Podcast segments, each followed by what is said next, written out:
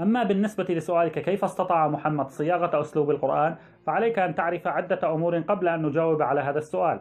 منها أن محمدا لم يأتي بشيء جديد على العرب وذلك يتجلى في أمرين. الأول أن ما جاء به في بداية السور المكية هو سجع. سجع لا يختلف عليه اثنان فقوله والفجر وليال عشر والشفع والوتر وغيرها من السور حتى في قوله والعاديات ضبحا فالموريات قدحا فالمغيرات صبحا. فهذا سجع كهان تعرفه العرب جيدا.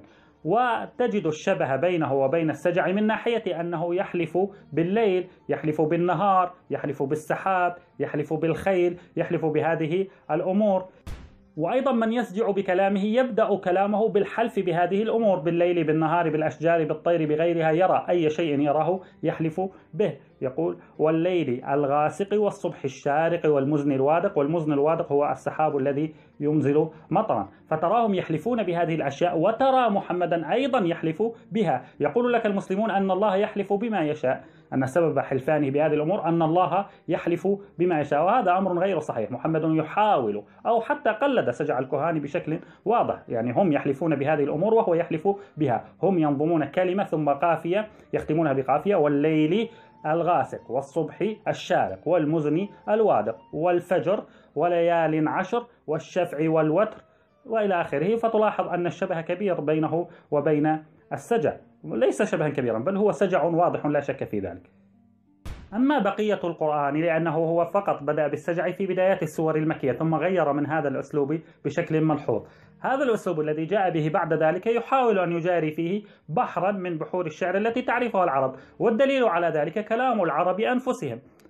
من ينقل لنا كلامهم؟ القرآن بنفسه ينقل لنا هذا الكلام ويقول أن العرب قالت لمحمد أئنا تاركوا آلهتنا لشاعر انتبه. فهم يعرفون أن كلامه هذا من قبيل الشعر.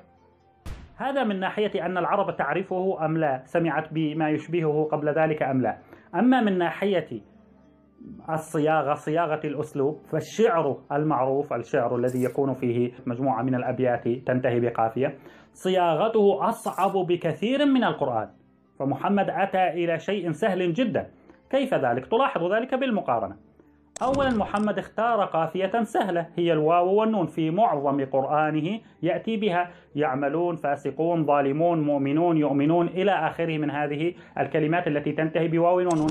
فهي من أسهل القوافي في اللغة العربية. أحضر طفلا صغيرا ينظم لك كلاما كثيرا ينتهي بهذه القافية واو ونون. فهي من أسهل القوافي الموجودة في اللغة العربية لكثرة الكلمات التي تنتهي بها. يوجد مئات الآلاف من الكلمات التي تنتهي بهذه القافية. فلذلك هو اختار شيئا سهلا جدا وهذا نقطة ضعف في كلامه. وأيضا قف كلامه بقافيات أخرى مثل الياء والميم وهي أيضا سهلة. رحيم كريم رميم إلى آخره وهذه أيضا الكلمات التي تنتهي بها موجودة في العربية بكثرة. فلاحظ أنه يقفي كلامه دائما بقافية أو بكلمات سهلة شائعة في اللغة العربية وتنتهي بأحرف كثير من الكلمات العربية تجدها تنتهي بنفس تلك الأحرف. بينما في الشعر على غير ذلك بعض الشعراء يختار قافية مثل الألف والهمزة آ وأيضا الذال والألف وهذه من أصعب القوافي وأيضا هناك النون والألف وإلى آخره من هذه القوافي الصعبة جدا. فمن الصعب أن تجد كلمات تنهي بها شعرك أو تنهي بها هذا البيت. فالشاعر دائما في ضيق من أمره ولا يستطيع أن ينهي كلامه أو ينهي بيت الشعر هذا الذي يقوله في قافية مخالفة لبيوت الشعر الأخرى التي يؤلفها. فهذا من الصعب ويجب أن يكون له موهبة كبيرة. ومع ذلك أنت مع أنه في ضيق من أمره ومع المحدودية في الكلمات التي يجب أن يستخدمها أنت لا تشعر بذلك. أنت عندما تقرأ الشعر تشعر أنه يقول ما يريد. ومع ذلك يلتزم بهذه الكلمات فقط. فهذا يحتاج لرجل ذا موهبة كبيرة وذا ملكة في الشعر. لا يستطيع أي شخص أن ينظم آه، مثل هذا الكلام وإلا واضح أنه يتكلف إذا استطاع إذا جاء غير الشاعر أو غير صاحب هذه الملكة أو هذه الفطرة أو هذه التي يمكن أن يتدرب عليها. حتى إذا جاء شخص غيره فلا يستطيع. واضح أنه يتكلف. تجد في كلامه تكلفا بسهولة جدا. تجد أنه يتكلف في الكلام كما نسمع الشعر الذي نسمعه اليوم أو الشعر الحديث هذا. واضح كله تكلف في تكلف. لا تجد أنهم مجبرين على قول ما يقولون. وصياغة الشعر أصعب من صياغة القرآن بكثير. هناك فرق شاسع بينهما. من ناحية أخرى من ناحية أنك يجب أن تلتزم بعدد كلمات معين بين القافية والأخرى. فالبيت الثاني الكلمات في البيت الثاني تنتهي بقافية. يجب أن تكون ملائمة للبيت الأول وإلا خرب وزن الشعر وإلا فسد الشعر وبطل الشعر وانهدم الشعر. لماذا؟ لأنك إذا أتيت بكلمة زيادة هذا يخل بوزن الشعر. إذا أتيت بكلمة زيادة عما كان في البيت الأول أو تخل بالوزن الذي أتيت به في البيت الأول أنت تهدم الشعر. هكذا ينفضح الشاعر ويطعن حتى في شخصه. يعني يثقون أن هذا ليس شاعرا ليس لديه ملكة وليس لديه القدرة على نظم الشعر. فلاحظ أنه في ضيق من أمره من ناحية اختيار القافية التي يجب أن ينهي بها الكلمات وفي ضيق من أمره من ناحية أنه يجب أن يلتزم بعدد كلمات معين بين القافية والأخرى. فلا أضيق من ذلك. هل يوجد أضيق من ذلك؟ مع ذلك يقول ما يشاء مع ذلك لا تشعر بتكلف ويقول ما يريد يقول الذي يريده يخضع هذه الشروط لنفسه يخضع هذه الشروط لكلامه فيأتي بكلام من أجمل ما يكون وكما قال محمد إن من البيان لسحرا يأتي بسحر من الكلام المنظوم الجميل. بينما القرآن ليس كذلك القرآن لاحظ أنت تقرأ وتلاحظ أنه يقفي بقافية مثلا ينهي كلامه بقافية الآية أربعين كلمة. الآية التي بعدها خمسة عشر كلمة ثم يقفي بالقافية الآية التي بعدها عشر كلمات.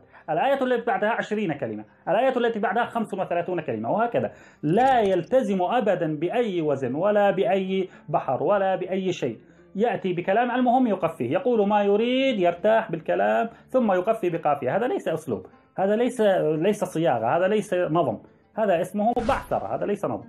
فأيهما أسهل أنت بعقلك؟ أن ألزمك بعدد كلمات معين بين القافية والأخرى وألزمك بقافية صعبة من الصعب أن تجد كلمات بها وأقول لك قل ما تريد لا لا تتكلف ولا تظهر آه، أنك متكلف في كلامك الذي تقوله.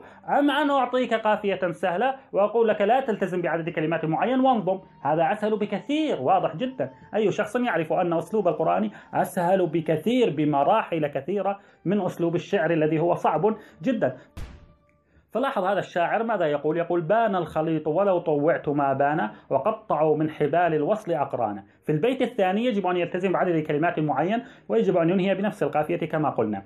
حي المنازل إذ لا نبتغي بدلا بالدار دارا وللجيران جيرانا. إن العيون التي في طرفها حور قتلننا ثم لم يحيين قتلانا. يصرعن ذا اللب حتى لا حراك به. وهن أضعف خلق الله. أركانا بتنا نرانا كأننا مالكون لنا. يا ليتها صدقت بالحق رؤيانا. فلاحظ النظم الجميل وعدد الكلمات متزن والقافية منهية بكلام من الصعب أن تجده بكلمات تنتهي بقافية النون والألف وهذه أيضا صعبة لا يجيدها أي شخص لا يستطيع أي شخص أن ينظم كلاما مثل هذا. القرآن فوق ذلك انتبه فوق ما أنه سهل.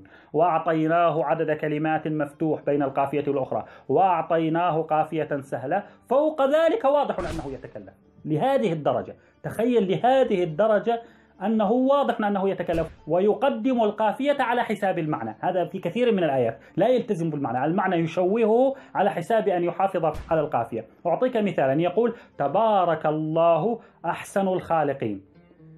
هذه الجملة لا معنى لها. أنت لاحظ أن قوله تبارك الله أحسن الخالقين ما معنى أن تفضل إذا كان يقصد بالخالقين الناشئين الذين ينشئون من العدم؟ فهذه مصيبة.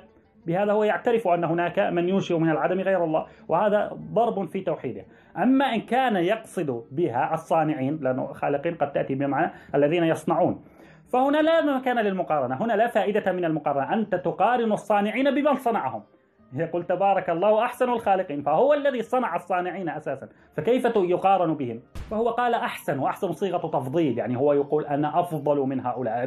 بالتأكيد هذا الشيء لا يحتاج لأن تأتي به بآية لأنه لا يمكن أن تقارن. صيغة التفضيل تقتضي المقارنة لكي تفضل شخصا على شخص لابد أن تقارن بينهما فأنت عندما تنزل الله عندما تنزل الله لمستوى أن تقارنه بمصنوعاته فهذه مصيبة. هذه مصيبة هذا لا معنى له هذا كلام فيه تكلف واضح والمعنى أيضا المعنى هش المعنى ضعيف.